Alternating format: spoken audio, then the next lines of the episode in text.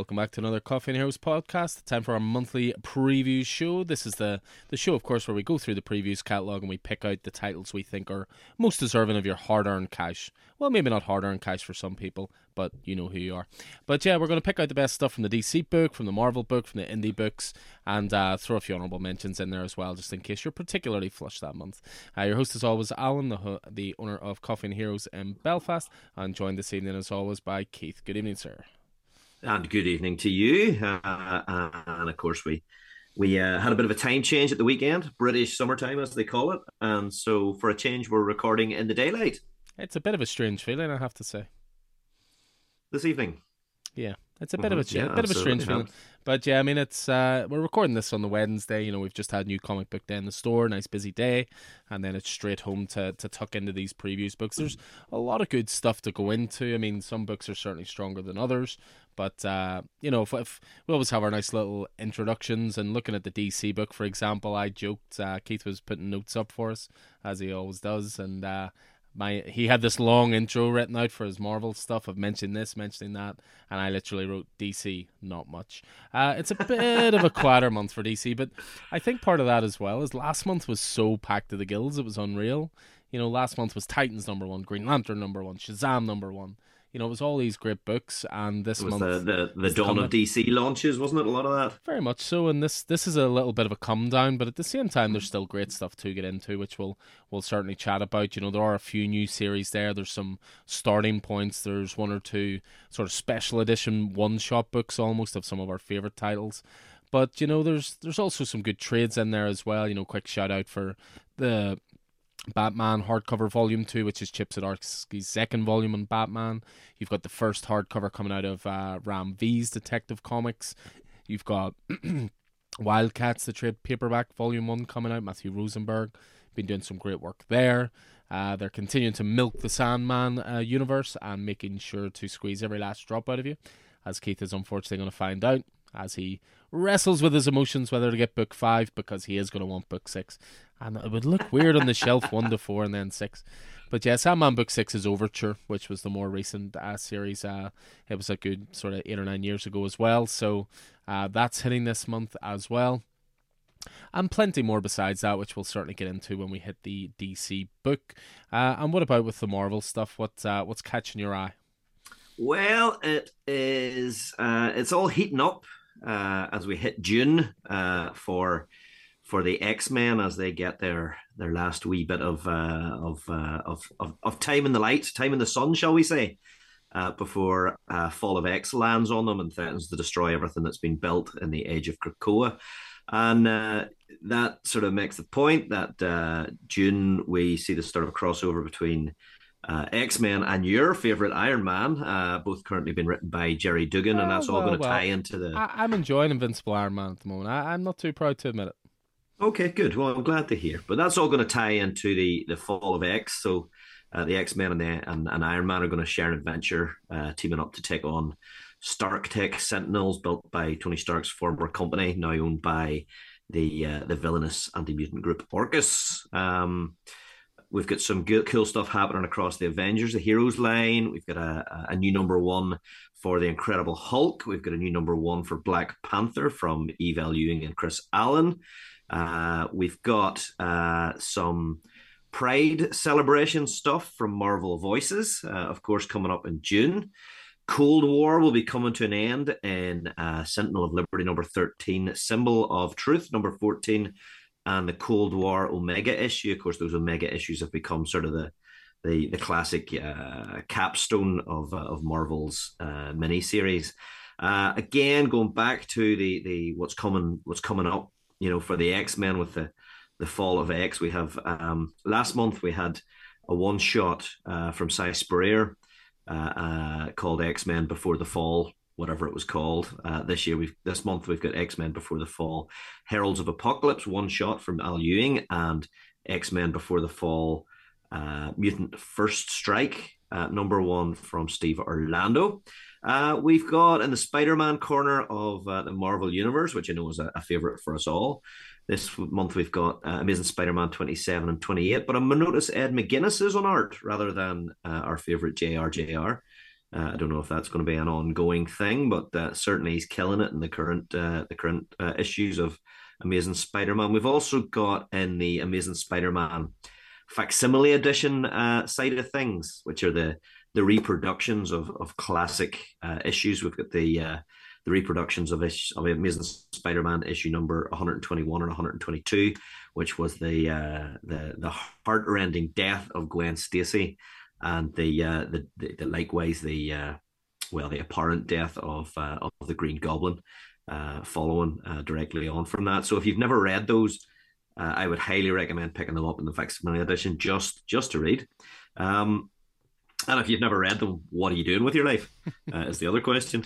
Uh, we've got Venom number 20 and 21 in June uh, with uh, Cafu uh, taking over completely as uh, as the artist uh, on Venom from Brian Ewing, which is great to see. and I think, or sorry, Brian, no Brian Ewing, Brian. Al Ewing. Al Ewing take it over for uh, so Al Ewing's your writer, Bryan Hitch yes, is your artist. Bryan Hitch, sorry, Bryan Hitch is my artist. I mean, it's important to get that name clear in your head because he plays a pretty big part in. It does Marvel's well, biggest I'm, title this month, which we'll get to. I'm well aware of that. So Cafu's taking over the art from uh, from Bryan Hitch, and I think Al Ewing is is taking over completely from Ram V. Yeah, I think he's going just... solo. I think Ram's stepping away from some of those titles, Carnage and Venom. And uh, yeah. I think he, I think he said that this year and next year is going to be a big creator-owned couple of years for him. So I think he's working on some mm. some personal stuff. Uh, yeah, certainly, and he's he's doing that the, the vigil stuff over at DC as well. Um, and also we have uh, if you've been if you've been keying into uh, to the uh, the the not X Men specific uh, part of the X Men universe, uh, Wolverine and over in Wolverine and X Force, uh, Beast has been revealing the the, the, true depths of his uh, of his his complete bastardy, uh, and uh, that seems to be coming to a head in uh, Wolverine thirty four and X Force forty one because he is up to no good uh, and has been for quite some time. Um, so yeah, it's uh, it is there's a lot going on over in the Marvel corner. Yeah, definitely. I mean, it, it, we're always slightly caught unaware every month because the Marvel book is always about 10 times as thick as the DC book anyway. Uh, but obviously, DC sort of, you know, shrink theirs down a little bit, you know, four titles for their ongoings on the same page, that kind of thing. So the Marvel book always feels, but there is tons of great stuff, as you say, which we're certainly going to do a deep dive in. New creative teams for some titles, loads of great jumping on points, and an event that seems to be very well timed for my own personal reading, which uh, I'll certainly get into with that as well. I mean, when it comes to the indie side of things, I mean, there's there's plenty there. Um, there's there's a good few new image titles, including you know Mr. Image himself, Robert Kirkman, launching a new title with his uh, Oblivion mm-hmm. song artist Lorenzo De Felici, no less. We've got some new stuff from the likes of AWA, from IDW. We're we've really showcased the sort of smaller labels this month as well with titles from Fair Square Comics, Oni Press, Titan, uh, so t- Source Point Press. So we'll be going into more detail on those. I mean, there are a couple that we'll just mention in the intro, you know, sort of box set or trade paperback wise type thing. I mean, a big one uh, is there's a great title called Vicious Circle from Mattson Tomlin and uh, Lee Bermejo. The first issue was oversized uh, format. So if Keith's going to stick with this title, that's how you know it's special. Uh, and the first issue was awesome, but the second one's been a long time coming. But finally it's hitting in uh, in this previews book. Uh, but a yeah. couple of box sets caught your caught your eye in the in the previews. Yeah, absolutely. I mean, Titan is uh, Titan Comics uh, magazines uh, are releasing. Uh, an Afro Samurai Volume One and Two box set. I don't know if you're familiar with with that anime where the Afro Samurai was was voiced by Samuel, Samuel Jackson. Jackson. Yeah, yeah. Um, it's it's a manga classic. It's essential reading for all fans of that that medium and Afro Japanese futurism. Uh, and this is a great box set to it. You know, Jap- uh, Japan has become a, a land of techno warriors, warlords, and assassins, and technology of the future sort of exists alongside brutal traditions of the past. And uh, it, it uh, it's pretty it's pretty cool. Um, so those those are the, two volumes of, of that. I did uh, have to laugh just in the previews book for Afro Samurai. It has a quote from Samuel L. Jackson, and you, you almost got to say it in his voice because the the spelling is so terrible in the quote. It's really messing with me. But it's got to figure out a way to get this on the big screen. Three exclamation marks. My man Takeshi Okazaki did his fang with this one. It's really upsetting me. You're all good. You're all good. Don't worry too much. um, the uh, the other one also from Titan. Uh, they're playing it. They're playing it big with the uh, the box sets uh, this month. So I think each one has a has like two hardbacks in it. Um, uh, is the uh, is the the Horizon Zero Dawn Volume One and Two box set? Obviously that that's that's all based in the Horizon Zero Dawn PlayStation game universe now. I read one or two issues of this prior to playing the game, which was probably silly of me because I had no context whatsoever other than the fact that uh, that mechanical dinosaurs looked kind of groovy. Um, but uh, I might go need. down, might go back and have a look at this. The two volumes feature Aloy and fan favorites uh, Talanah and Erend, and they expand the Zero Dawn universe. They're set before, after, and during the uh, the the first game. Uh, and they also include uh, unique art cards and uh, and all of that sort of stuff. So I absolutely love that world. Uh, I'm currently playing my way through uh, Forbidden West, uh, which is the second game. So I might be interested in picking that up myself. Yeah, I mean, I think another one just worth throwing in quickly as well is there's a Blade Runner Origins one to three box set as well. As you say, Titan Comics really going big on the box sets, and what they seem to be doing in their box sets as well, I've noticed, is that they come uh, with art cards as well that extends to the Afro Samurai. Uh, and it her- extends to Horizon Zero Dawn, and then with the Blade Runner one as well. And Blade Runner Origins was a fantastic expansion to the uh, the Blade Runner world and we were following it through single issues, of course. But this box set's going to contain all three volumes, so I already had a pre-order put in for this today. So thought it was definitely worth uh, mentioning. This is basically discovering the origins of the Blade Runner division, so definitely worth a look there as well.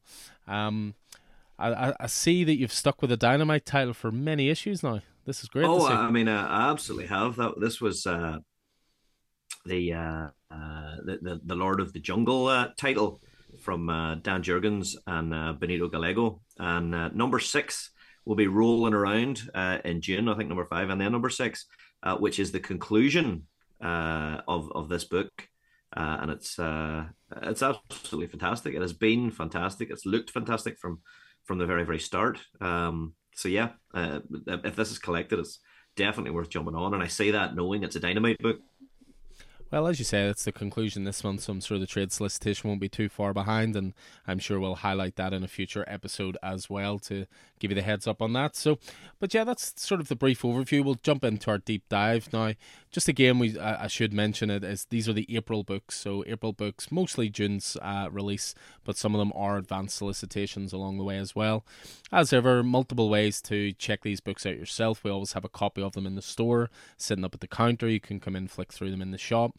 Uh, you can find them online. Newsarama are very good for the Marvel solicitations. DC Connect seems to have sort of fixed itself this month, and you can find uh, number 35 there. Uh, and then the indie stuff, you'll see various articles around the internet as well. But again, all you have to do is listen to the Coffee and Heroes previews podcast, and you don't really need anything else, let's be honest. Oh, I should say, apart from Alan's top five picks on YouTube, but we'll uh, get to that on later uh, at a later time. But yes, let's dive into the books anyway. Uh, so DC Connect issue thirty five, April twenty twenty three. So kicking things off, uh, I thought it was worth mentioning that Chip Zdarsky's Batman is issue 136 is this month. But the reason I bring it up is we always like to throw out starting points for people, jumping on points, things like that. So Chip has so far done his uh, Batman run in arcs. So the first arc was Failsafe. The second arc is the Batman of Gotham, which is the current arc, which is as far as 133. But 136 is going to kick off a brand new uh, story arc. New artist coming on as well, Belén Ortega, who is a phenomenal artist. She did a lot of uh, Tim Drake. She even managed to make Tim Drake look good. That's all I can say. So uh, I just love throwing out things to get Keith, get a rise out of Keith. No, I like a wee dig at the at the best Robin. The best. That's the sound of me slamming something down. Not something. uh, but yeah, Batman one three six, as I say. So if you fancy a jumping on point, this uh, for single issues, this is where you wanna you wanna be going. So uh, written by Chip, as I say, and art by Belén Ortega. So Failsafe and Red Mask of Forever changed Batman, and Gotham isn't as welcoming as it once was. Can Batman remind them who he is? Can he remind Catwoman? The future of the Bat book starts here, and everyone's world is about to explode. I quite like the vagueness of that because my worry in the previews is always after he's successfully defeated in the issue that you haven't read yet, etc., etc. So it's nice mm-hmm. to see a mm-hmm. nice vague description. Though it's funny hearing Gotham isn't as welcoming, welcoming as it once was. Was Gotham when ever was welcoming? Ever? That's a very mm. good point. Mm. So yeah, I mean Batman one three six, as I say, jumping on point definitely, but uh, also uh, in the Bat universe as well. Of course, this I think this would function as a jumping on point and a one off issue. Would you say? Uh, it looks it certainly looks like it. Uh, the issue we're talking about is Nightwing 105 by uh, creative team Tom Taylor and Bruno Redondo. And uh, it is the byline is "Be Nightwing for a day," and this special issue told from his point of view. Masterminds Tom Taylor and Bruno Redondo are back at it again to present Nightwing fans with another another special issue uniquely designed uh, for them to be Nightwing for a day. This oversized story will feature Nightwing from his point of view, allowing reader to use his Eskrima sticks and leap through Blüdhaven. Uh, you don't want to miss this issue, as there'll be other surprises along the way, including who'll show up beside you. Um, so there's a bunch of uh, there's a bunch of uh, variants here, uh, including Dan Mora, a beautiful Dan Mora variant, and a, and a DC Pride variant. So I'd say this will be this will be absolutely uh, fantastic. Uh, and of course, the the other special issue they're referring to was the uh, the the one that uh, that just ran concurrently that you have uh, taped to the Coffee and Heroes floor. Absolutely, free issue for everyone. Every time they come the Coffee and Heroes, just walk along in front of the graphic novels and follow the story of Nightwing uh, in the phenomenal one large image issue. Uh, but yeah, I mean, this is the thing. I mean, someone said to me that they thought that, you know, they were worried maybe Tom Taylor was getting gimmicky, but I don't see it that way. I see it as I'm playing with the um, playing with the conventions of the format. I think the this creative team have more than earned our trust that they do not need gimmicks to keep our attention. So uh, I just think this is just another cool thing that they're doing more than anything else, you know. Mm. Um, so yeah, so Nightwing 105. So again, even if you're not on Nightwing, I think you could jump into that issue, and it'll probably be a one-shot tale, but may also pre- prove to be a jumping on point. But also to echo Keith's sentiments in the in the intro, if you're not on Nightwing, what are you doing with your life? Mm-hmm. So that is Nightwing, but we're going to stay in Gotham with the next one as well. This one actually came a little bit out of nowhere for me. Uh, this is a new series uh, focusing on the Penguin. So, the Penguin number one, it's written by Tom King. Ding ding, interested already. Uh, art and cover by Stefano Gaudiano and Scorpio Steele. There's a bunch of variants there as well. Now, it's a number one is solicited, but what they've also done here is there's going to be a zero issue. Now, the zero issue for anybody who reads Batman, you don't need it uh, because what it's doing is it's collecting the backup tales from Batman 125 to 127, which were written by Chip Zdarsky and art by Belen Ortega, who, of course, just mentions taking over the main book.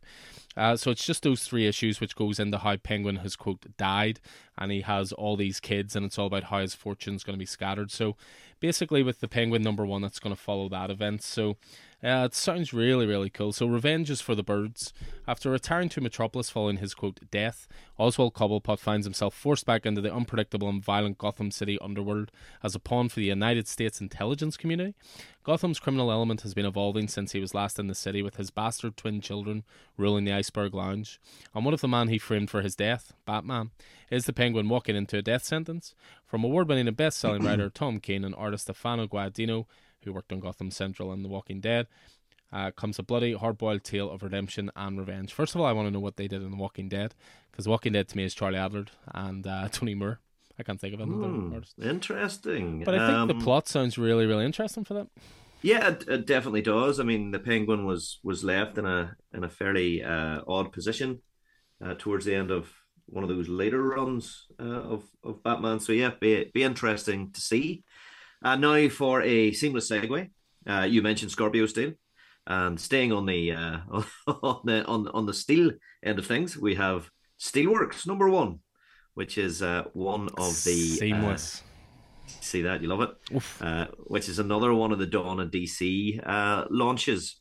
Uh, it is written by the one and only Michael Dorn, uh, known to appreciators of good sci-fi as Worf from The Next Generation, Deep Space Nine, and currently Picard Season 3. Uh, and he was also the voice of Steel in the uh, Superman the Animated Series because very few people have a better voice than Michael Dorn. Um, so he's teaming up with uh, former Harley Quinn and Catwoman artist uh, Sami Basri uh, for Steelworks number one. Forging the future. The metropolis of the future is here today, but cannot survive a terrorist who's out for revenge against its builder, John Henry Irons, also known as Steel, and his company, Steelworks, and who possesses secrets that could undo everything John has worked for so hard to build. Uh, while John's professional life is firing on all cylinders, his personal life is even better. His on again, off again relationship with Lana Lang might be back on permanently. Now he must decide whether it's time to give up being Steel once and for all. But does John uh, even know who he would uh, who who he would be without his superhero identity? Uh, how does the other Steel, John's niece, Natasha Irons, feel about his momentous decision?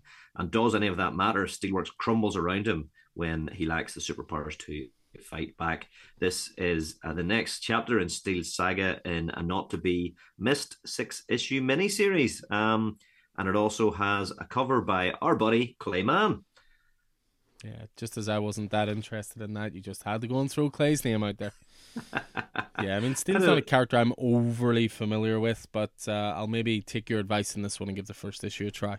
And uh, go from ah, there. I would. I would. I mean, I don't know what Michael Dorn's like as a as a writer, but uh, I'll give him a chance. I'll give him a chance. I think he. I think he probably. I don't know if he wrote any episodes of Star Trek or or what the crack was. But anyway, um, moving on. Back and having a look at that, I would say. Uh, still under the uh, the Dawn of DC banner, we have an oversized anniversary issue of The Flash, written by Jeremy Adams, Geoff Johns, Mark Waid, and Joshua Williamson. It includes a Dawn of DC prelude by the new Flash creative team, Si Spurrier and Mike Deodato Jr.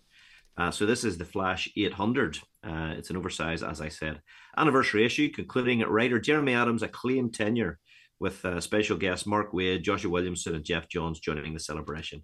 As the Adams run races to the finish line, get a prelude of the new Dawn of DC chapter of the Fastest Man Alive's adventures from the dream team of Si Spurrier and Mike Deodato Jr.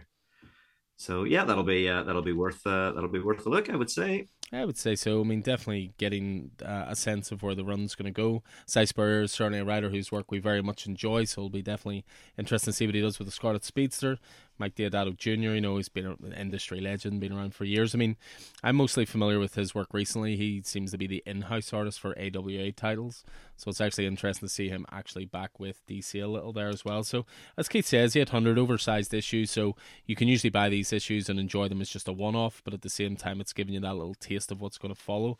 And that also extends to the other big titles, certainly with DC going with both of these on their cover this month, which is Wonder Woman 800 also. And same again, oversized issue, which is going to launch into an all new era. It includes um, writers such as Becky Cloonan, Michael W. Conrad, arts from Joëlle Jones, Todd Noah, Todd Nauck. But what you've also got here is uh, a prelude to the next Wonder Woman storytelling creative team, and that's Tom King and Daniel Sampere. Now, Daniel Sampere was the artist on Crisis or Crisis on Infinite Earths, Dark Crisis on Infinite Earths uh, recently, so you know knows his way around the DC universe. Tom King on this podcast needs no introduction. We're both fully paid up members of the Cult of King. Uh, Keith, well, now. Keith was a later entry to it than myself, but I think Supergirl tipped him over the edge to it. So just wait, and then Human Target as well. So uh, but yeah, this is going to be again a, a one off sort of oversized issue, but again, we'll sow, sow the seeds for what's following. So, whatever happened to the Warrior of Truth concludes in a landmark 800th issue. Diana's visions become more vivid as she finds herself trapped in the dreams of those around her. As she struggles to escape, her life as Wonder Woman hangs in the balance. When dust settles, will she still be the Amazon's greatest champion? Find out in this extra special celebration. And one thing I should mention that DC have made clear with both these issues, Flash 800 and Wonder Woman 800, is that they're finally finally going to do what Marvel have been doing for years and throw legacy numbering on their covers. So yes. Wonder Woman's going to relaunch with a brand new number one from Tom King, but it's also going to say Legacy 801. It, it's it's the simplest thing in the world to do. Why it's taken them so it's long? Kind of a, yeah, no brainer, no yeah, brainer. Very much so. So uh, yes, that's Wonder Woman 800, and then I'll just finish off on the single issue side of things with the DC book with DC Pride. Uh, 2023 number one. So this is the the yearly Pride celebration issue. It's going to be a 104 page one shot, and this has quite the creative team on it. Grant Morrison's writing a story for this. Uh, Nicole Maines, who's writing a story. Christopher Cantwell. Uh, you have art from the likes of Hayden Sherman, uh, Paulina Ganucheau, Stephen Sadowski as well. So tons of stuff here. You've got DC Pride is back again with a brave and bold and all new collection of stories starring DC favorite fan favorite stable of LGBTQIA plus characters, many of whom will find themselves in thrilling team ups the likes of which you've never seen before. Harley Quinn and Poison Ivy go to extreme measures to get alone time, but there's nowhere on the planet Crush can't crash. Jon Kent gets a comprehensive course in dark magic when John Constantine sicks a golem on him. Tim Drake and Connor Hawke learn that there's nothing more awkward than reunited with an old friend after you've both come out and one of you was indoctrinated by the League of Shadows. Circuit Breaker struggles to stra- stifle his powers after the Flash of Earth 11 leaps out of the time stream and knocks them both into another dimension. Just how far would Flashlight go to honour his lost love? All these stories and many more in DC Pride 2023. And this year's anthology also includes an introduction by Phil Jimenez, a five page preview of Dreamer's young adult debut written by Nicole Maines, and a parade of pinups by Babs Tarr, Maria Lovett, Brandon Stein, Noah Dow, Travis G. Moore, and more. And as well as that, you've got a DC Pride Through the Years special, which is going to show some classic stories from the past. And again, that is an 80 page one shot as well.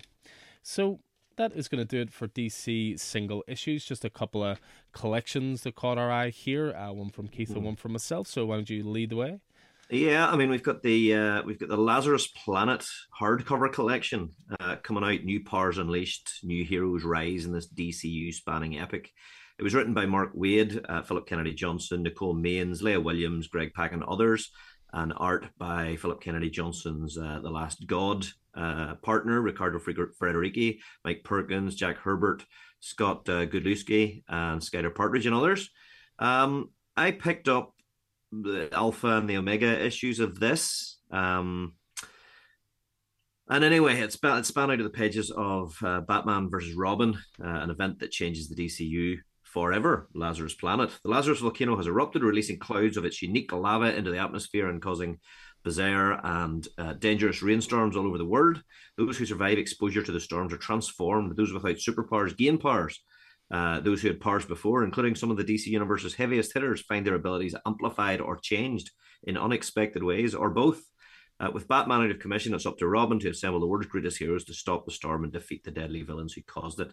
This was Lazarus Planet Alpha, Lazarus Planet uh, Assault on Krypton, Lazarus Planet once we once were gods, Lazarus Planet Legends Reborn, Lazarus Planet Next Evolution, Lazarus Planet's Dark Fate, and Lazarus Planet Omega. I don't know if I'll get this in hardcover, but if it comes out, if and when it comes out in softcover, I'll probably I'll probably grab it just to to to catch up on what I missed. Yeah, that's fair. I mean, I did the same as you. I just read Alpha and Omega. I didn't read the the one shots in between, but I do know they introduced some of the the new characters, certainly from uh, the DC line, including City Boy and Vigil and stuff like that. So it might be worth uh, catching up on those as well. And then just for the omnibus uh, readers or collectors in the background as well, there were just two I wanted to spotlight this month uh, that either I'll be picking up myself or it's a reprint of one I already have. The one I'll be picking up definitely is Detective Comics by Peter J. Tomasi. Anything Peter J. Tomasi does, I'm a big fan of. Green Lantern run was great, uh, Superman run was great. He did Batman and Robin uh, with Patrick Gleason.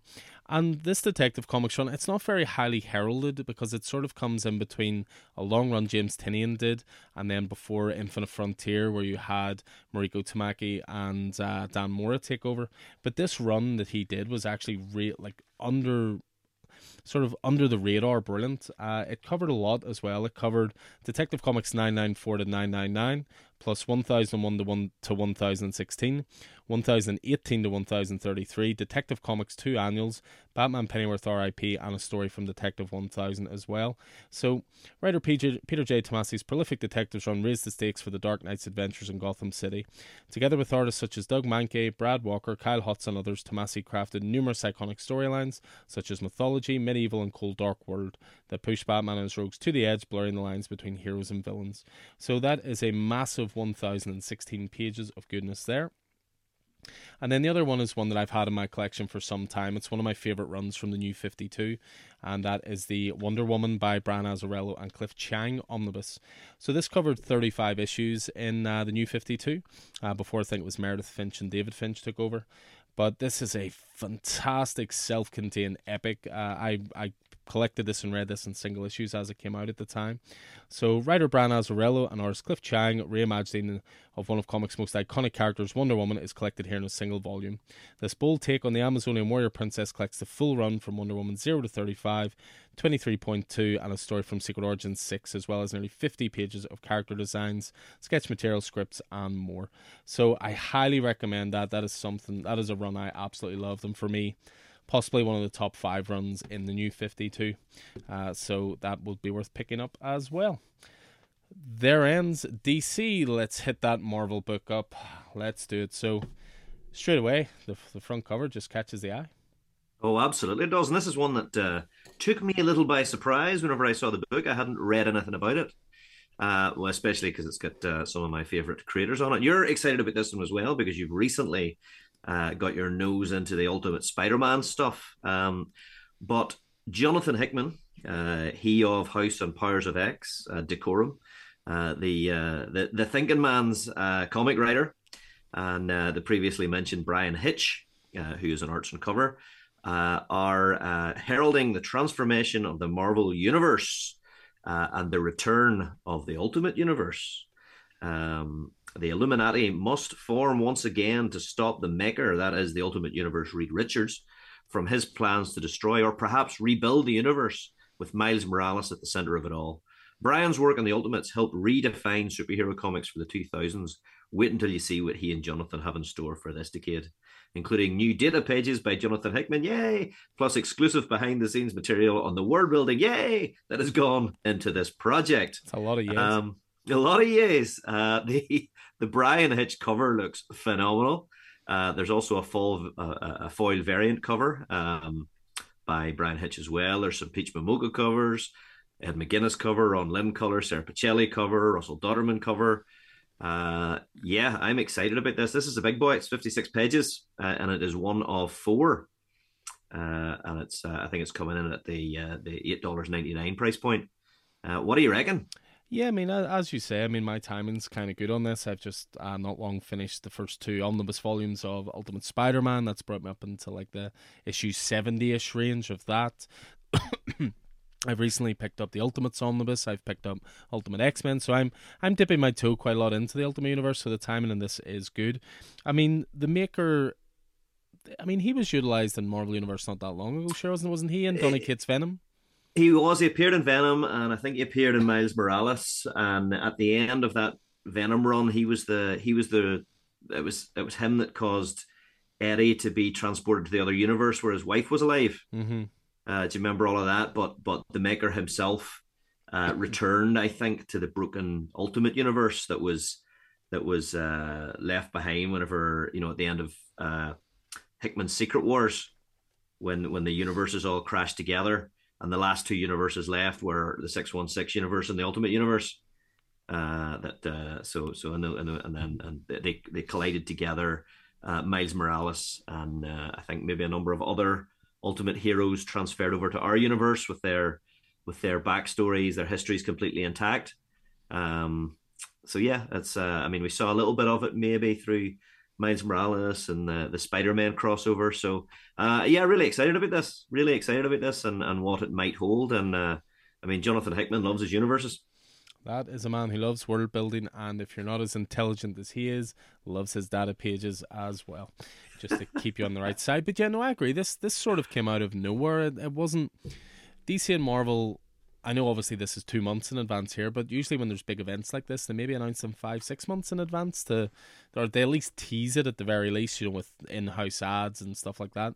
But this just sort of appeared out of nowhere. It's, I suppose, it answered the question of why Bryan Hitch was leaving Venom. Obviously, it's cat yeah, food taking over. Yeah, there, and it's uh, that's why. You know, it's it's funny because they released these. You remember they released at the earlier on in the year. They released almost like a, a movie style lineup of what was coming. Yeah. Uh, you know, this wasn't on it. No, it wasn't. So, but uh, no, I'll I'll definitely be jumping on this. As I say, it's the timing is, is good for me, and uh, it'll just maybe further speed up my reading of those uh, Ultimate yeah. Universe omnibuses. I would I would suggest uh, either digging into uh, some Ultimate Fantastic Four or uh, having a wee having a wee read about how Ultimate Reed Richards became the maker. Fair enough. Fair enough. Worth uh, worth having a look. That might be a good uh, a good a good lead in. Um, another number one uh, that is kicking off in June from Marvel is uh, Philip Kennedy Johnson and Nic Klein's Incredible Hulk number one. Again, whole wreck of variant covers here. Jim Cheung, Skottie Young, Herb Trimpe, Dave Marquez, uh, Stormbreaker, uh, Jan Bazaldua, Patrick Gleason, variant covered by George Perez. Um, the age of monsters has begun. An enraged Hulk tries to take control of Bruce Banner's, Bruce Banner's body. Say that three times fast. Permanently. Uh, a mysterious immortal turns every monster in the Marvel Universe against Banner in an attempt to free their creator, the primordial mother of horrors. With the help of an unlikely new friend, Banner and Hulk must try to stop the world from getting plunged into darkness in this terrifying new series. Sounds interesting. Sounds like it's got a, a sniff of the Immortal Hulk about it.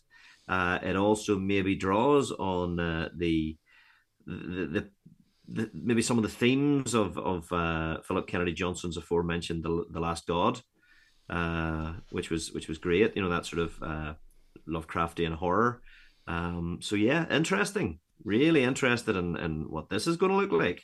I'll be honest. I, I think this was kind of inevitable for Marvel at the moment because, uh, I mean, as ever, I can only speak from my own store's perspective. But when Hulk kicked off with Donny Cates, the numbers were really high, and that book has just steadily, steadily, steadily lost readership. Mm-hmm, I mean, I would mm-hmm. say we when that kicked off, we maybe had about forty people on it, and now there's about eleven or twelve. And for such a Mhm. short run, I think just it was so high concept that just I don't think people necessarily enjoyed it. Also, he was on a fool's errand because after following up the amazing Immortal Hulk, it was going to be hard to, you know, reach those standards. But I'm not too surprised that Marvel went back to number one on a Hulk title, and that's a heck of a creative team. I've loved Nic Klein's work on Thor. And uh, and PKJ, you know, nearly anything he puts out at the moment is Oh, worth following. Total legend. um, yeah, so I think we're both. Uh, I think we're both on uh, on that one for the for the first issue at least. Definitely. Probably a little longer. Um, Black Panther is getting a relaunch. Uh, Black Panther number one from Eve L. Ewing and Chris Allen with cover by uh, Clark. Um, and uh, again, a reg of uh, a reg of uh, variant covers. Uh, a king without a crown, banished from the throne, and a fugitive in his own homelands. I'd imagine from as a result of the previous series, the John Ridley series. Uh, T'Challa still can't leave Wakanda without its uh, without its sworn protector. A king without a crown, he finds a new purpose lurking in the streets and shadows of the Wakandan city that bears his father's name, Birnin T'Chaka. New direction, new villains, new creative team. Get in on the ground floor of Marvel's next smash hit. Um, and the last uh, number one ongoing. Sorry, I'm talking a lot here, Alan. Um, but the uh, the last number one uh, ongoing uh, mostly interests me because it's from the writer of the recent Sword of Azrael from DC, which was absolutely fantastic. This is Loki number one of four from Dan Watters and uh, German Peralta, uh, with a cover by a lovely looking cover by Dustin Nguyen. Uh, there is a variant cover by Frank Miller um, and, and a few others that are that are worth mentioning. Uh, Loki saves the Marvel Universe? Question mark. Um, he may be the benevolent god of stories, uh, such as Kieron Gillen made him, uh, but Loki's past as the god of lies returns to haunt him when ancient powerful weapons he once built end up scattered across the ten realms. Loki must track down these weapons before they fall into the wrong hands and bring about Ragnarok. Special guest stars, exciting new characters, startling twists awaiting this all new miniseries by rising stars Dan Watters and uh, German Peralta, who was the the um, the artist on Black Panther. So uh, pretty uh, pretty cool there. Um, Yeah, it would appear, I? it would appear the? White Noise Collective are secretly taking over Marvel at the moment. You know, you've had Ram working there. You've got Alex Paknadel taking over Carnage and doing Red Goblin. You've now got Dan Watters doing a title with doing Loki. I mean, they, they, these these British boys are moving in. Yeah, yes, not a not a bad thing. The the the, the British takeover, as they say, the British invasion, isn't that right? Uh, in music back in the day, so um, it's the same in comics. Um, I mentioned Captain Marvel number fifty because I've been on the last few issues of Captain Marvel, um, just because they're they're sort of crossing over with with X Men, and I'm quite enjoying it. So I might stick on for issue fifty, which was the the final issue of Kelly Thompson's uh, historic run on Captain Marvel. Kelly Thompson is writing, Avi Arpina and more on art, and a cover by Carmen uh, Carnero. Uh, it's been an impossible journey, one that's taken Carol Danvers across time and space and pitted her against enemies new and old. Superstar writer Kelly Thompson has run Marvel's premier heroine through the gauntlet, and now the boss uh, of space burns brighter than ever. No one believed she would get this far, but it's the power of Captain Marvel and her Carol Corps. They will never give up. Higher, further, faster, to the very end. Do not miss this capstone to a record breaking run as Thompson puts her final fingerprints on Earth's mightiest hero. Yeah, I mean, it's not a run I've read any of. I really did enjoy it. It came out recently in omnibus form. I really enjoyed the Captain Marvel uh, Kelly Sue DeConnick run. Uh, that was one I was I was reading at the time, but I just never jumped on this one at the time. Yes, that's right. And then uh, last thing for now from me, an odd one perhaps, uh, but it's got me it's got me interested because it's the prelude to something. It's the Scarlet Witch Annual number one.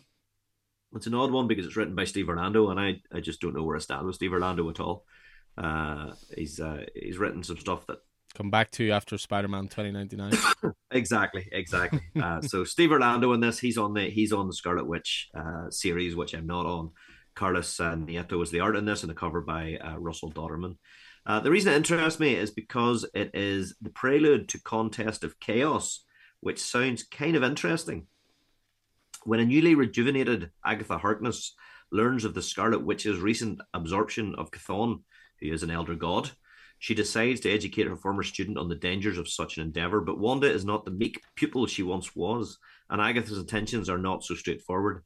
This epic clash between Marvel's most powerful witches sets off a chain of a, a chain reaction that will affect the course of Marvel's summer.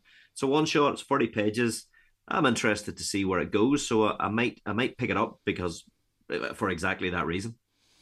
Well, as you say, I mean, it's as I was talking about how there was not a lot, an awful lot of lead into Ultimate Invasion. This is normally what I mean. You know, you've got a, a, a preview sort of taster poster there. Chaos is coming, contest of chaos. You know, art by Bryan Hitch that shows the Marvel Universe basically fighting amongst themselves. You've got a prelude uh, annual issue setting up where it's going. So a little bit more of forewarning with this one anyway. But as you said, does seem to be setting up what will be the Marvel summer event. Uh, moving away from there, just a couple from myself.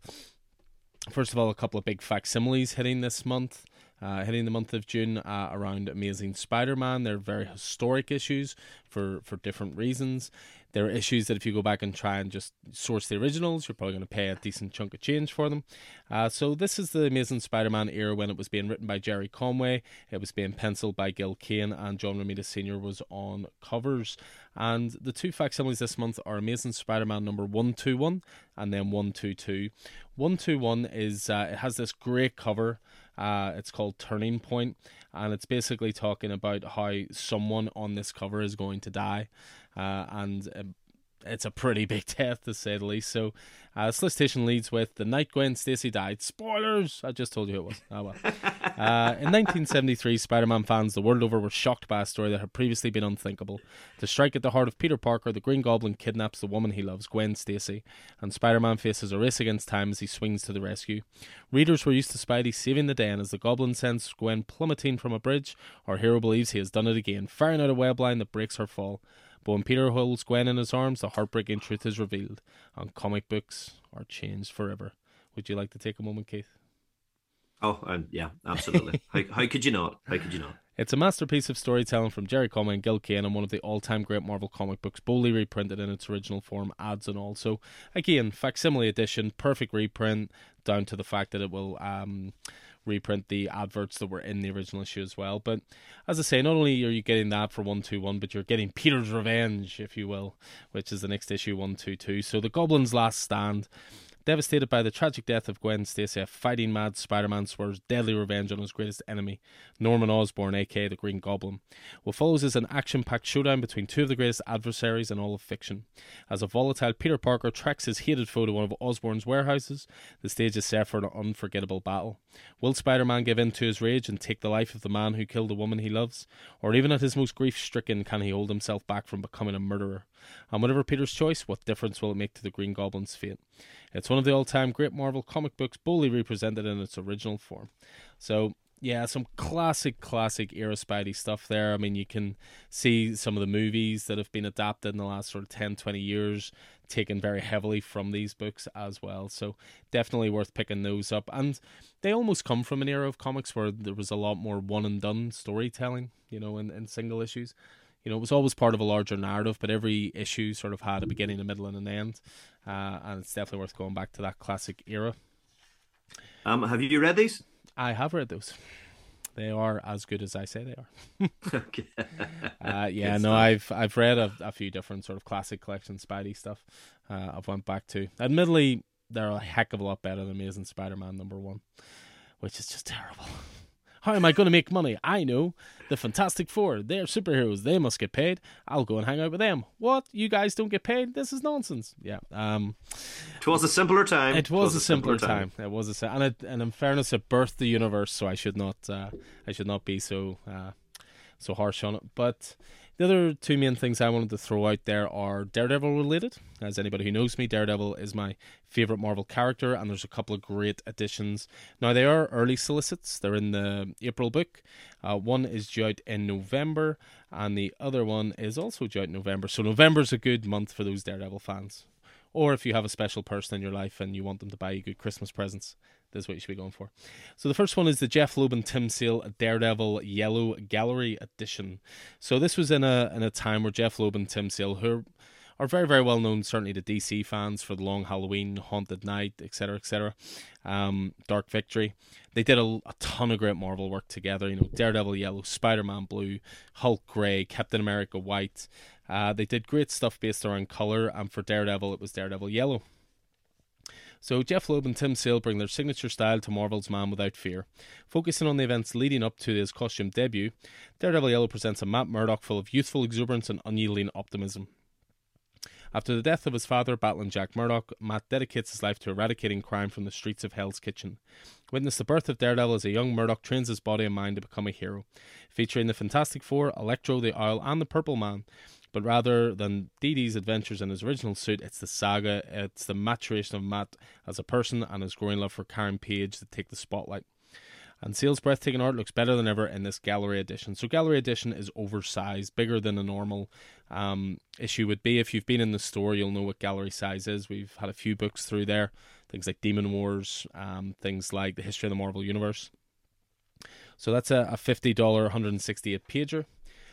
But if you can only afford one thing from the Marvel book this month, ignore Ultimate Invasion, ignore Incredible Hulk, ignore Loki. This is what you want. The best, in my opinion. Run of Daredevil. yes, this, this, is the this is the one, of course, that whenever I was in the store earlier on, flicking through the the preview book, you kept having to pay it. Yeah, because yeah, but yeah. not only that, it's great to see a this being reprinted because it's been hard to find for a while, B, it's nice to see a nice expensive Omni that I don't need to buy because I already own it in both single issue form and an omnibus form, no less.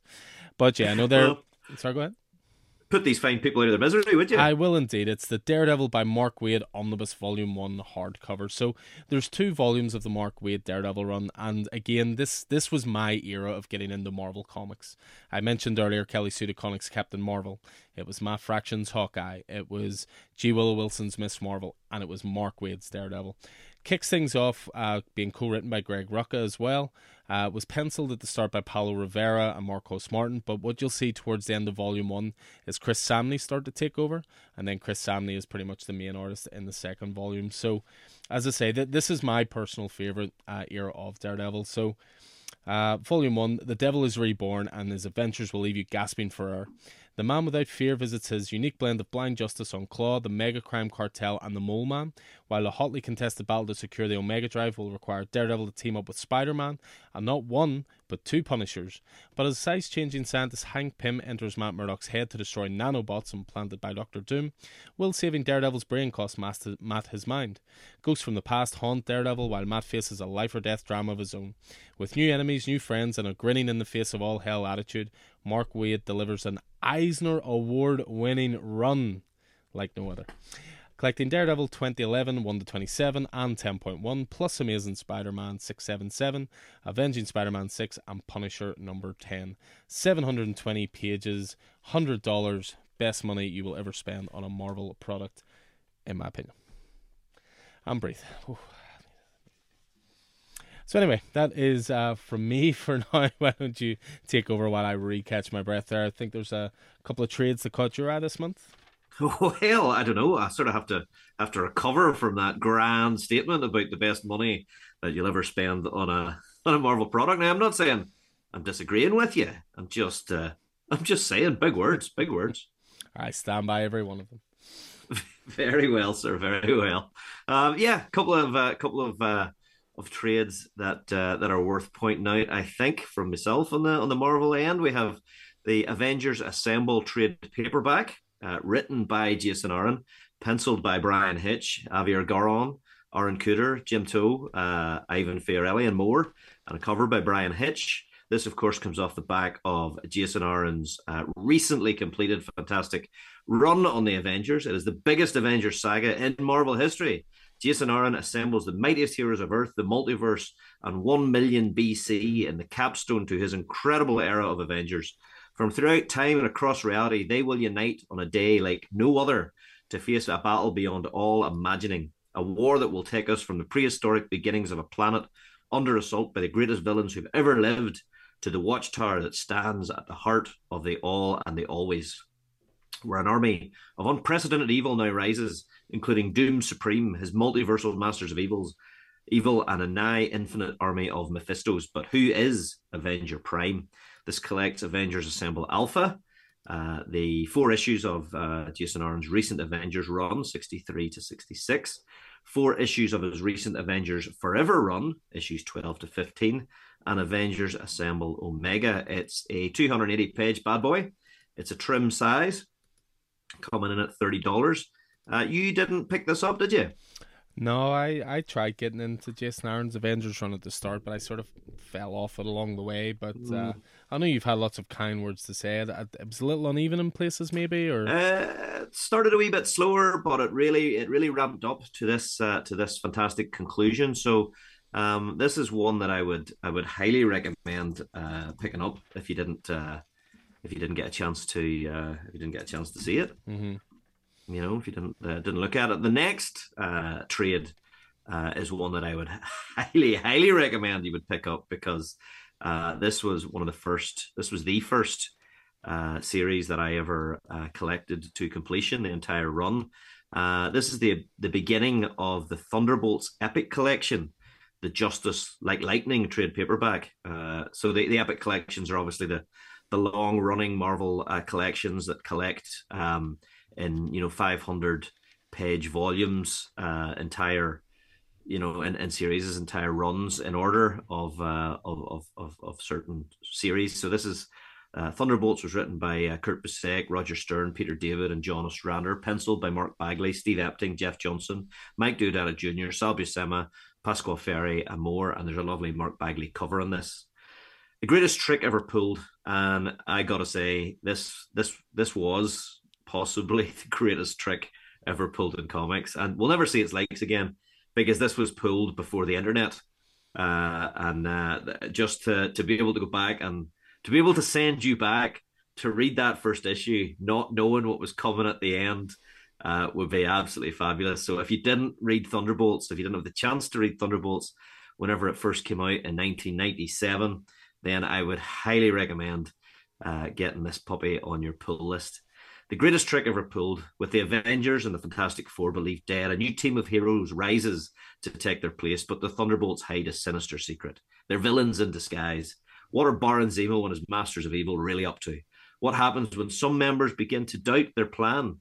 And when the enthusiastic Jolt joins their ranks, how long can their secrets stay hidden? The T Bolts battle the Hulk, deal with the suspicious Black Widow, and tackle foes, including the Mad Thinker and the elements of Doom. But when the Avengers and the Fantastic Four return, the full scale of Zemo's plot is revealed. This uh, particular volume collects Thunderbolts 90 from 1997, issue uh, 1 through 12, the 1997 annual. Uh, Thunderbolts uh, Distant Rumblings, uh, Thunderbolts minus the minus one issue, uh, Incredible Hulk number six, Incredible Hulk number four four nine, Spider Man Team Up number seven, Heroes for Hire number seven, and material from the Tales of the Marvel Universe uh, trade um, uh, story. It was a it was like a, a softback, uh, sort of thick bound, square bound book. Uh, 520 pages coming in at the $50 mark. Uh, just just take my word, just do yourself a favor and, and, and, and pick up this this first volume. And if you're not into it, I just don't know what's wrong. There's a lot of you know what are you doing with your life right now in this part. See, there it's just it's uh it's just the case. This is this is honestly one of my favorite runs in comic book history. Would you say that, in your opinion, this is some of the best Marvel your money can buy? Would you um, make such a statement? It's certainly some of the best stuff my money has bought. uh, but I haven't read some of the other stuff we've talked about in this particular uh, issue of previews, so I couldn't possibly say. That is more than fair. That is more than fair. I actually have the first omnibus of Thunderbolts. I think it covers the first forty-two issues. Mm-hmm. Uh, there, thereabouts. So uh, I'll be tearing into that at some point soon. Probably after I go through the Ultimate stuff. So uh, I will definitely keep in mind. I think I picked it up based on your recommendation before. So uh, I'll definitely tear into that at some point. Uh, Perfect. But another thing I jumped into, half from your recommendation, half because it's just seen as one of the most esteemed run in comics, is uh, the Ed Brubaker run on Captain America. Now, again, I've been collecting and reading this in omnibus form. Uh, there's three omnibuses in total so far, but there's five in total for the complete Ed Brubaker run. So, uh, Volume 4 is getting a reprinting. It's coming up soon, but this month sees the um, Volume 5 being reprinting, reprinted. Sorry, And this is Captain America Return of the Winter Soldier omnibus. So, again, it's Brubaker here. He's joined by artists such as Chris Samnee, Francesco Francavilla, uh, Butch Guice, Michael Lark, uh, and Steve Epting. So Ed Brubaker's award-winning run concludes as Captain America's staunch ally Bucky James Buchanan Barnes was one of America's greatest heroes of World War II until he was brainwashed into becoming the Soviet spy known as the Winter Soldier. Now, in the aftermath of fear itself, James is the Winter Soldier once again. When Russian sleeper agents awaken and old enemies resurface with new identities, Winter Soldier and Black Widow clash with Doctor Doom, and James must save the Widow from her own past. But even with help from Wolverine and Hawkeye, must Bucky sacrifice everything to save his love? Meanwhile, Captain America takes on Scourge and the Discordians, while a deadly villain from the past reveals a mystery spanning generations of heroes. So this collects Captain America and Bucky 620 to 628, Fear itself 7.1, Captain America Winter Soldier 1 to 14, uh, Captain America 11 to 19, and Fear Itself Book of the Skull. So, as I say, that's the fifth volume in the Ed Brubaker Omnis. I did recently just get the first volume back into the store, so it's over in the omnibus section. If you fancy kicking off one of the best runs, certainly I would uh, say in Marvel's history and just in comics history in general. And then one last one I wanted to mention. Uh, this was a very last minute addition to our, our notes for this, but the reason for this is because this is actually one that's aimed at a younger age range. But I have seen so many creators in the last week talk about how this is one of the greatest Thor stories of all time. It's called Thor the Mighty Avenger. It's a graphic novel trade paperback written by Roger Langridge with uh, art by Chris Samnee. So Chris Samnee already has my vote right there. So again, I've seen so many creators retweet this and so forth, so I'm definitely going to order a good chunk of these in. It's Thor as you've never seen him before. Eisner and Harvey Award nominated writer Roger Langridge and artist Chris Samnee reimagine the God of Thunder. Thrill as Thor faces the mischievous machinations of his adopted brother Loki, battles raging robots the size of cities, and fights side by side with Iron Man for the first time. Gasp as he tames the mightiest sea creatures and tests his might against the Submariner. Swoon as he rescues damsels in distress from the fi- vilest villains, and chuckle as the son of Odin finds his way in a strange world with Jane Foster as his guide. Featuring the Warriors 3 and the fearsome Fin Fang Foom, See how quickly I said that again. Uh, and Chuckle as the son of Odin finds his way in a strange world. Uh, plus, Loki's machinations throw Thor and a World War II era Captain America into King Arthur's court in a time twisting tale of Camelot craziness. Oh, the alliteration. Uh, collecting Thor the Mighty Avenger 1 to 8 and the free comic book day 2011 Thor Mighty Avenger. So it's 216 pages, $14 price point. It does say ages 10 to 14, but from what I understand, this is just a great all ages Thor tale and uh, might definitely be worth picking up. And uh, with that uh, alliteration, finishing off your uh, your pick in the book, uh, Stan the Man would be proud of you for sure. I think so. I think so. But uh, just remember, if you take one thing from all of that, it's that you should pick up the Mark Waid uh, Daredevil omnibus. no competition. Okay, work away. so as I say, that is the Marvel book. Again, there's tons more in there, tons of great stuff ongoing and stuff like that as well. But we'd be here all night if we continue going through the book. So as I say, check out the Newsarama uh, article of it. Pop in the store, have a flick through it as well. But those are definitely the, the biggest titles that we could see that we wanted to uh, to showcase. So, move away from that and finish off as we always do with the indie book. So, as ever, nice big chunky book, tons of stuff from Image, from Boom, from uh, from AWA, from IDW, all sorts of stuff here. But we begin as we always do with Image and something that is a gem of the month. So, why don't you take it away? This uh, gem of the month is In Hell We Fight, number one, the beginning of a new ongoing, arriving the 7th of June uh, from Chew creator John Layman, Sold. Uh, who say what? Sold. Sold exactly. Um, uh, if you haven't read uh, read Chew, you should. Uh, and if you haven't heard our interview with John Layman, uh, you should go back and listen to that as well. Uh, it's a series premiere. It says life in hell ain't easy. Demons who try to torture you for all eternity. Monsters want to eat you, and there's a stunning lack of reliable indoor plumbing, and it's almost impossible to get ice cream uh, at least until today, when three condemned teens and their annoying tag-along demon frenemy embark on a daring scheme to hijack a demon lord's delivery truck. What happens next will take them on an epic journey across the underworld, an infernal excursion of non-stop excitement, danger, and adventure. Presented in a devilishly new fun series, presenting a devilishly new fun series from multiple Eisner Award-winning writer letter John Layman, Chew, Suicide Squad, Killer Arkham Asylum, and Argentinian superstar artist Jock uh, I notice there's also a cover B from uh, our friend uh, Christian Ward, uh, and you can hear his interview uh, further down the track uh, as well if you would like. I thought this was hilarious when I was reading this, Alan, because while I don't have the previews book in front of me, you know how you know how in the in the previews book it says for fans of or people who like this will like mm. this. this had something like uh, people who enjoyed the uh, the fun drama of uh, Eight Billion Genies uh, and the, the, world building of Chew just said all the right words. I was like, "What? Okay, sold."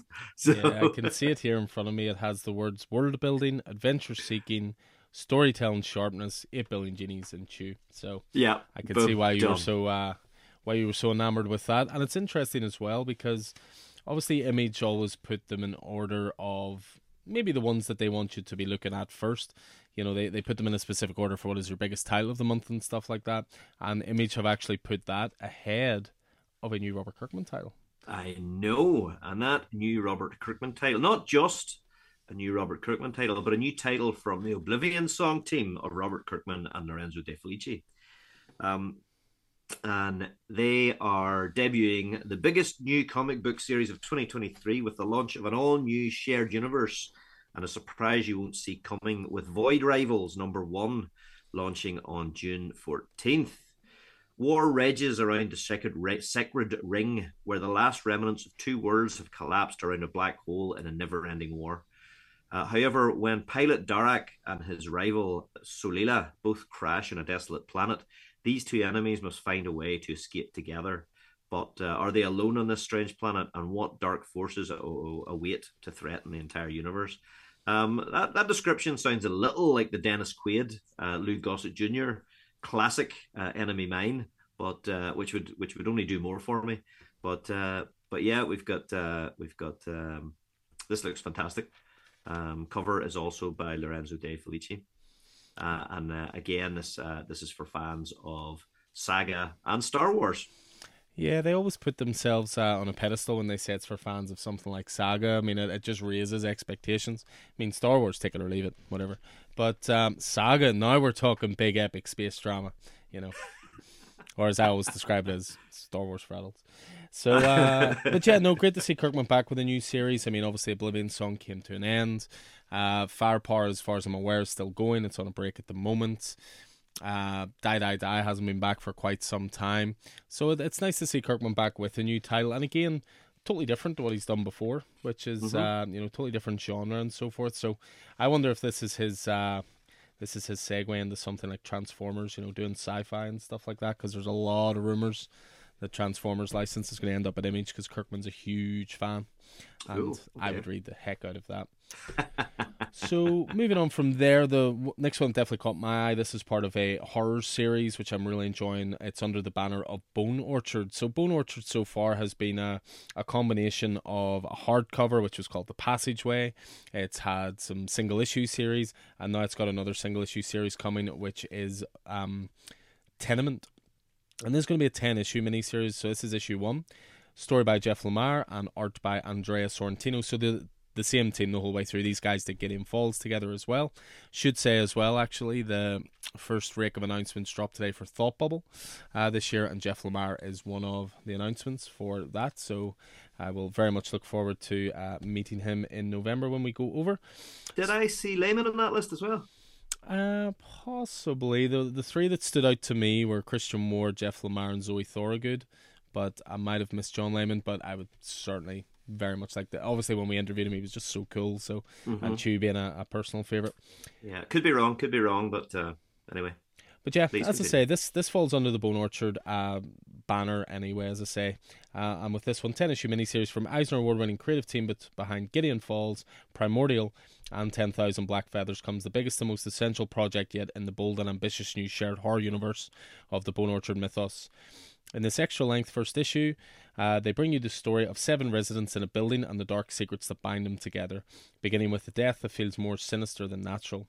Tenement is the newest entry into this. This universe features self contained graphic novels and limited series about the horrors waiting to be discovered within the Bone Orchard.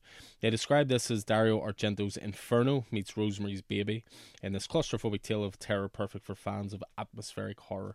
And again, I just love the art style in this. Uh, they, they knocked it out of the park the whole way through Gideon Falls.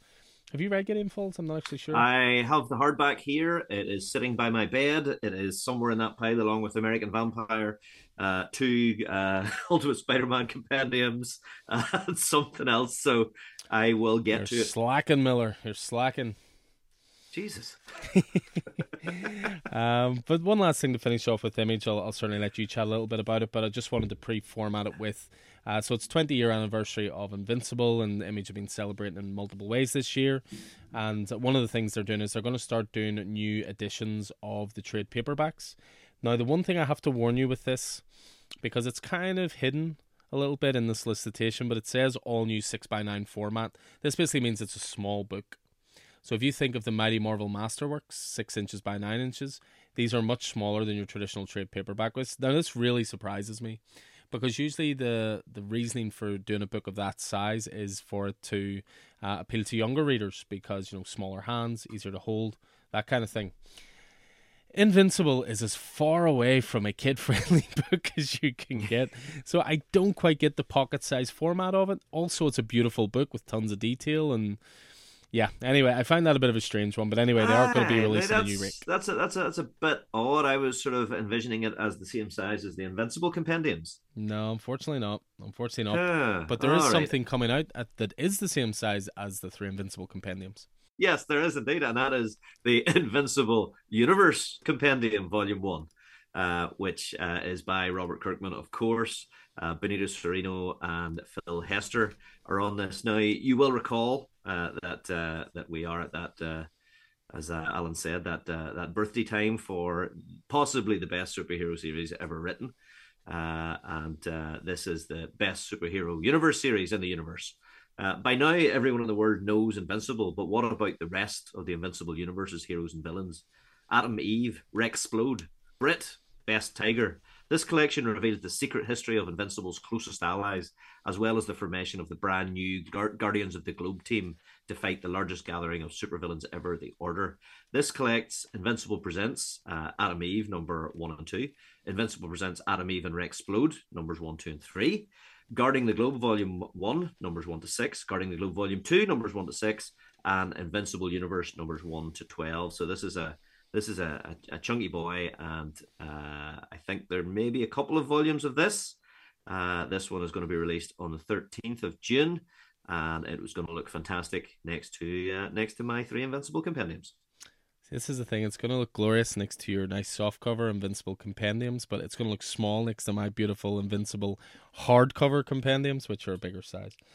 I tell you, I tell you. But yeah, I mean, I'll, I'll definitely look into that. I mean, I, I, I dug the hell out of Invincible you know, Keith was kind enough to lend me his three compendiums. I always like to contribute to stories I really enjoy, hence why I'm now collecting it myself, even though I've read it. But I've never read the uh, the extended universe stuff, so to speak. So I'll definitely pick this up myself as well. So we move away from Image Comics and on to AWA Studios and a brand new title there, which is a new five issue miniseries written by Ed Brisson and illustrated by C.P. Smith. So, crime noir and supernatural horror collide in this gritty heist gone wrong thriller by Ed Brisson, who's well known, of course, for tons of stuff, but they showcase uh, Old Man Logan here. Personally, I'd say Ghost Rider, uh, mm-hmm. and C.P. Smith, who was an artist on Wolverine. So, Wyatt, a professional thief living off the grid, is recruited by his brother for one last job. Their target, an armored car traveling down a desolate stretch of California highway. When it turns out that their target is carrying not gold bars but human cargo, Wyatt is plunged into a conflict between warring factions of a doomsday cult. The cult claims that it is their solemn duty to save the world by means of human sacrifice. Will Wyatt protect the boy who he has come into his charge, or will he be swayed by the cult's increasingly convincing claims that the end of the world is fast approaching? So, Sins of the Salton Sea, five issue miniseries, AWA Studios. There's a really, really beautiful, like the movie geek in me is screaming right now, because there's this absolutely beautiful Saul Bass homage cover done by Chris Ferguson and C.P. Smith. Saul Bass was uh, responsible for some of the best movie posters in the history of cinema. Uh, he did a ton of stuff with Hitchcock as an example, uh, things like Vertigo. Um, but yeah, his style is very, very distinctive. You would you would recognize it the second you saw it. So, um, okay. yeah, Sins of the Salton Sea, AWA Studios. Uh, what have we got up next? Uh, so we're swinging on to uh, to Boom, if that's all right with you. By all means. Um, um, just highlighting the beginning of the second arc of Jason Aaron's fantastic once Upon a Time at the End of the World. Uh, and that second arc is starting with issue six. Um, at that point, you'll be able to get a, a hold of the uh, of the, the volume one trade paperback, which uh, which is going to have the first uh, the first arc in it. Uh, and I highly recommend doing so. That's released on the that's released volume one's released on the same day as number six. So uh, Jason Aaron on writing, Leila Del, Del, Del Duca on on art. Mezzy and Maceo have found the uh, unimaginable, a secluded suburban community, well preserved and filled with everything they need to survive until adulthood. As adults, however, the highest of highs, the highest highs of romance and contentment are shadowed by dysfunction, just as their quaint community is surrounded by the ever-present horrors of the wasteland. How long can their little piece of paradise last? So we're obviously going to see a bit of a time jump for uh, for Mezzy and Maceo. Yeah, I mean, it makes sense because you've got a different artist there. Uh, so the artist mm-hmm. is Alexandra Tefenkgi on yeah, uh, the right. first volume, who did such great work in The Good Asian. So I suppose uh, you could excuse an art change, I suppose, if it's going to be, as you say, a time jump and you know older characters and, and so on and so forth. Yeah, so that's uh, that's. I mean, obviously, the uh, the first arc has shown us uh, Maceo at at the end, you know, at, at a later point of his life uh, as an old man. So uh, that's that's the point that we're we're going to. And this is also the first time that I think we've we've seen that this is going to be a 15 issue series. Yeah, we we were chatting about that in the store today actually mm. because when it was first announced, we didn't know if it was five issue mini, it was an ongoing. That kind of thing, but this is definitely the first time they've got a defined endpoint. So yeah, six and, of fifteen, that'll know, be that three makes, arcs. Makes yeah, three arcs uh, with a time jump probably between arc arcs two and three. Then I would say that is uh, is accurate. But yeah, I mean, I remember once upon a time at the end of the world. I remember we both read issue one, and I really, really enjoyed it. And you mm-hmm. weren't too sure on it, but you know, you yep. you've been reading comics long enough to know. Don't judge it just by issue one. Maybe give it two issues because number one does a lot of world building, heavy lifting, that kind of thing. But two maybe sets up the characters and story. And you know, it's you, I think it ended up being a pick of the week from you uh, yes, along the way. Certainly so, did, yeah. highest compliment right there. So uh, yeah, away mm-hmm. from uh, Boom Studios and on to IDW. This is one.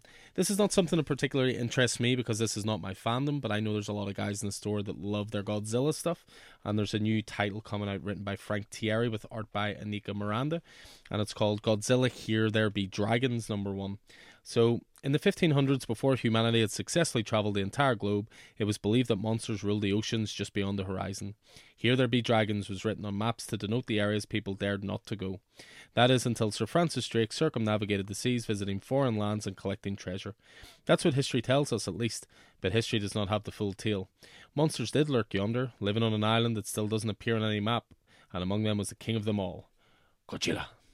Admittedly, that actually sounds pretty cool. It's not really my fandom. I enjoy some of the movies. I, I I maybe don't have the uh, the same amount of reverence for Godzilla as some people would, but pre-orders already started coming in for that, so I just thought it was definitely worth uh, that. Worth uh, that does sound like an interesting solicitation. All right, I'm likewise not a not a not a huge fan. I was a huge fan of the the Godzilla cartoon back in the 80s mm-hmm. Um, well, that's as far as my interest really extended.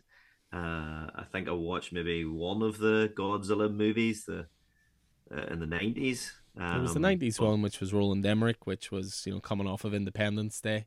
Mm, it was it was mm-hmm. like when I saw it in the nineties. You know, just to really sound old here, uh, in the cinema, I thought it was the greatest movie ever made. And that was Matthew Broderick, wasn't it? Matthew Broderick and yeah. uh, what do you call him, Jean Reno, who was Leon. Mm-hmm uh, was in it as well. But it's it's not a bad movie, but yeah, it's not not quite as great as my fourteen year old mind remembered uh, seeing it. I cinemas. see uh, Godzilla versus King Kong is on uh, Amazon Prime or one of those. I might. Uh, is the it more modern ones are, are pretty good. So you you've got the first Godzilla, then you've got Godzilla King of the Monsters, and then you've also got a King um, a Kong Skull Island movie. So mm-hmm. uh, I would watch those three, and then they all lead to this. So you could probably watch okay. it on its own as an independent movie, but it does it is set up from those other ones. But all right, no, okay. as I say, I wanted to highlight that because it was Godzilla. But then as I was reading the solicitation, I was like, this actually sounds pretty interesting. exactly. Well, uh, speaking of monsters, uh, we're moving to Dynamite and Disney's Gargoyles. Uh, which uh, is going to be seven issues in uh, on uh, on the 28th of June and this is uh, this is a perfect jumping on point. Uh, Gargoyles number seven, uh, and it's just a brilliant series. And uh, Demona is back. Demona was uh, Goliath's wife, as played by uh, by Marina Sirtis, uh, Deanna Troi of, uh, of of Star Trek: The Next Generation fame. Because if you didn't know, the Gargoyles cartoon was effectively the Next Generation cast assembled to do voices. the whole lot of them were in it. It was brilliant. I think apart from Patrick Stewart, but Demona is back, um, launching a new and exciting storyline. Gargoyle Seven is the perfect jumping on point for new readers. Goliath is in prison. Uh, Dino Drakon is on the rampage, and Demona returns to Manhattan, determined to gather the three new keys to power. Do Brooklyn and the clan have a prayer of stopping her without Goliath? Um, probably not. Uh, I am loving this series at the minute from uh, from series creator Greg Weisman and uh, artist uh, George Kambadais. Uh, so good, so good. Cool. So continuing on then with Gargoyles, no doubt a trade will come out then of the first six uh, along the way, and it's it's part of the sort of new initiative Disney have been sharing with Dynamite Comics. You know, doing Gargoyles, they're doing Darkwing Duck, they're starting to do some villains uh, mini series as well from Disney movies. So uh, it, it's interesting to me they don't just release it through Marvel Comics, but maybe they just want to keep the two separate. I'm not sure, but uh, but no, talking about things that you love, I, I obviously was talking earlier about you know my love of movies, uh, my love of the birth of Hollywood, all that kind of stuff, and this one caught my eye from a company called Fair Square Comics. Uh, it is described as the Wild West meets Hollywood. It's a title called Sunshine Patriots number one. So it's from Howard Chaykin, who's pretty much an industry legend at this point. Uh, he is both writing, drawing, and doing covers for this.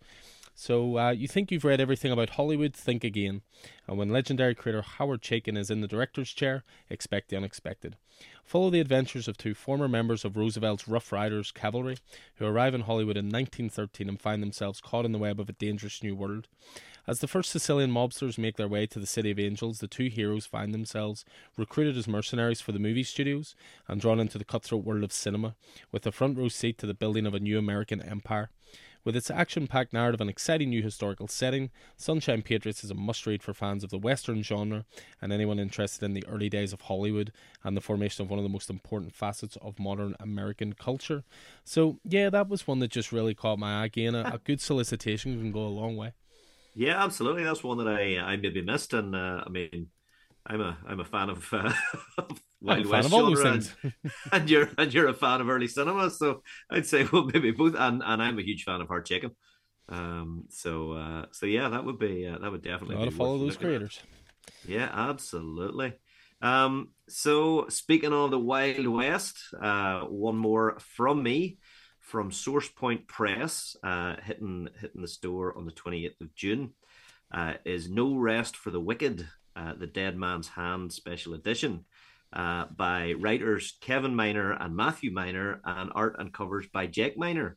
uh, as uh, Andy noted earlier on, is it, a, is it a bit of a family affair? I don't know. It's also now a major live action film from Lionsgate. Uh, no Rest for the Wicked is back in this special edition featuring never before seen bonus content. A mysterious cowboy named uh, Reno shows up in the booming silver mining town of Crooked Creek.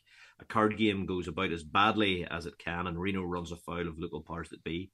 Rescued from death in the desert by a local native tribe for their own purposes, Reno was sent on a mission of vengeance as more than a man, but less than a human. Um, that sounds that sounds really interesting. Um, I was just sort of reading back, and uh, I mean that's that's, that's obviously a, a trade, uh, just to be to be clear. And it was originally released, I think, by Sourcepoint Press, uh, and it had been picked up by uh, by Scabivision um, uh, to be developed and, and filmed. But uh, it looks like looks like as it says, Lionsgate uh, maybe has it now, mm-hmm. um, which is which is interesting. So so yeah, I didn't pick that up the first time round. Uh, I don't know why. I, I, may not have seen it, uh, but I will certainly be. Uh, I will certainly be uh, be picking it up uh, this time around. Yeah, no, sounds very very cool. Uh, I do wonder if it's a hmm, eight point five by eight point five. So that's a square comic now, just so you know. Mm-hmm, mm-hmm. It's eight point five inch by eight point five inch. Yeah, yeah, yeah. Oh, that's not going to fit in the short box, Keith. Well I, well, I know that, but it's not, not like it's you know. I think you're just seduced by uh, Source Point's motto here, which is "We create worlds." You they know, do indeed. If they said "We build worlds," you'd be you'd be absolutely screwed. Uh-huh. But, but uh, uh, yeah, so uh, maybe yeah, I'll maybe good. have a look at that. Yeah. Sounds good indeed. Um, but yeah, just a couple to finish off from myself. Uh, one which I found again on another read through of the book, and this might have been one you missed as well, but it, it falls under the the purview of following creators. So this is something from Oni Press, uh, and it's called Xeno. It's number one of three. It's a limited series that they're going to be forty pages each time, and it's billed as subversive sci-fi. Uh, but the reason it caught my eye is because it's an anthology book, and one of the writers on it is Chris Condon, who of course Ooh. is that Texas Blood, which we love so much. Uh, Melissa Flores is writing one. She is the creator and writer on The Dead Lucky. You've got Phil Hester working on it as well. So some really good creative uh, in this. So because the future is getting weirder every day, we give you Xeno 001, the first of three 40 page intraocular lozenges of subversive, surrealist science fiction to cure your awful awareness of it all. Try not to worry, the insertion process will be guided by the megawatt brilliance of Oni's brightest talents, past, present, and future, as they slowly tune your hopes, dreams, desires, paranoia, alienation, anxiety, and adrenaline to produce the desired results. In our first exploratory outing, rising stars Melissa Flores and Daniel Irizarri surgically activate the hidden dimensions of the human senses. Cult phenoms. I wonder if Chris Condon's ever been described as a cult phenom before. Uh, cult phenoms Chris Condon and Nick, Nick Cagnetti debut the world's first intravenous video game system. Underground radicals Jordan Thomas and Shaky Kane uh, surveil the suburbs for signs of covert infiltration, and master cartoonist and foundational Oni Press creator Phil Hester returns to the fold to leave his deepest mark yet. So, yeah, sci fi anthology, uh, but again, it was Chris Condon's name on that that caught my eye, so mm. I hmm. think I'll definitely check that out. And then two more to finish from me, which are from Titan Comics, and this this seems to be my slight evolution into being like Andy, you know, with these books. I have to say, but I don't care; they're endlessly entertaining. So the first one is uh, there's been a, a series out called Gun Honey uh, from Titan Comics. It's under their Hard Case Crime imprint, and Gun Honey was all about this sort of sexy secret agent who, if you needed a gun put somewhere for a hit, she would get it anywhere. It didn't she didn't pull the trigger. She didn't kill anyone, but she would hide it exactly where she was paid to do and it went from there. So there was two volumes so far, but they're actually doing a spin-off series, uh, which is called Heat Seeker, uh, a Gun Honey series. So number one of four. So Charles Ardai's Gun Honey spins off into a new, oh, sexy thriller. Uh, mini series. I'll just say thriller, uh, featuring new series artist Ace Continuado. Marked for death by U.S. intelligence agency Gun Honey, Joanna Tan turns to Dahlia Racers to help her pull a vanishing act. But the killer hot on her trail, beautiful sociopath Sarah Claride, will leave bodies strewn from New York to Las Vegas to Tijuana, Mexico, if it means cornering Dahlia and breaking her. So yeah, that's a, a four issue mini series. Again, I would imagine you can read it on its own, but I would highly recommend the the first two Gun Honey books. Although I will also say very much adult only books. And speaking of adult only books, just to continue my theme, uh, the reason this caught my eye is again Fallen Creators. Uh, this is from Enrico Marini, who's an Italian artist who did an amazing Batman book uh, a couple of years ago called The Dark Prince Charming. It was the first time that DC had entrusted Batman to a European creator in the sense of Batman had mostly to that point been written by either British, Canadian, or American writers, but this was the first that they'd let like a European writer uh, work on it, and it was a phenomenally good book. Uh, but he's been showcasing a lot of stuff on Instagram. I, I follow him on there uh, with these characters, and this is obviously what it's all been building to. This is going to be a 228 page graphic novel called Noir Burlesque. So he's both writing and drawing this and doing covers. It is an advanced solicit, it's not until September 6th. But uh, the solicit has it as a hard boiled noir thriller from Batman artist Enrico Marini. An atmospheric, violent crime caper set in 1950s New York, with everything from femme fatales to double crosses. A heist gone wrong forces Slick to do a job for his employer Rex to repay the debt he owes. But Slick is in love with Caprice, Rex's ex call girl wife turned burlesque legend, and Rex also has the only way for Slick to avenge his murdered father. There's a lot of noir tropes going on there. to say the least. But yeah, an original graphic novel, as I say, advanced solicit for September, but I, I thought that that's right up my alley, uh, and that is Noir Burlesque. Yep, shot saw that one and thought of it. You did indeed. You know, where it's almost like we know each other's tastes at this point. Mm. Uh, they they frequently, you know, coincide. Collide, yes. Yeah. Uh-huh. So, uh, but yeah, that is our sojourn through the April books. Again, majority of those titles are due for uh, June, aside from uh, some advanced solicits, including the Daredevil by Mark Waid omnibus, which is solicited for November. Just to give you another uh, reminder. What's the uh, what's the final order cut off for the store? Well, we're nice and early with it this month, which we is are. great. So it's the twenty first of April. So there's a good three weeks plus to uh, to get your orders in. As ever, you can call in the store. We have sign up sheets for the pull lists or pull list update sheets, whatever you want to call them.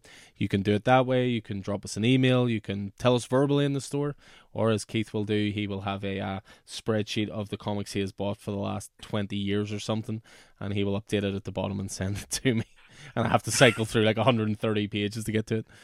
I've been uh, I've been getting much better at cutting the, the previous hundred and something pages off and just just sending you what, what you need. You have, you have. I'm being facetious, but uh, mm-hmm. it just always endlessly amuses me when you see like what you were picking up on May the thirteenth, two thousand and nine. That's crossed out because you've got it. Um, so uh, so yeah, no, loads of ways to get in touch with the store and, and drop us your pull list updates if anything does catch your eye or, or, or sound good in those previews books. Um, so yeah, as ever, I hope this proved useful. It's just again, it's just always our opinion and, and the, the things that we're definitely going to be spending our money on, uh, and it's just to get that information out to you guys. So again, hope it proves useful and hope you enjoyed it. And as ever, it's been a it's been a pleasure chatting to you, my man.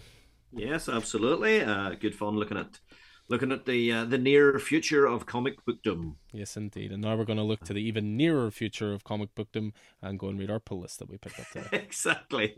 Which this being new comic book day, uh, mine wasn't uh, mine wasn't too bad this week. Yeah, it was a manageable uh, week, I think, for both yeah. of us. I think I had about 16, 16, 17. If it's under 20, me, I yeah. see that as a quiet week. Yeah, yeah, I uh, yeah, 14 for me, which is nice because I'm still not through last week's. Well, there you uh, go. So your week is still massive. It's just of your own doing instead of my doing. well, that's the one. Um, alrighty then. We shall leave it there. Again, hope you enjoyed this, guys, and uh, I'll look forward to seeing you in the stores soon. So until next time. So I've been Alan Taylor, and this has been Keith Miller. You can find Alan in store at Coffee and Heroes and on Twitter, where Alan is at Coffee and Heroes 1 and I'm a Scannyson00. Coffee and Heroes is a local comic book shop, coffee shop, and community hub in Northern Ireland based at Smithfield Market in the centre of Belfast. You can find Coffee and Heroes on Facebook, Twitter, and Instagram, or email us at coffeeandheroes at hotmail.com. Make sure to check out our YouTube channel as well. The Coffee and Heroes podcast is available on Spotify, SoundCloud, Apple Podcasts, and through all good podcast platforms. Please like and subscribe and leave a review so more people can find us. And until next time, happy reading and hope to see you in store.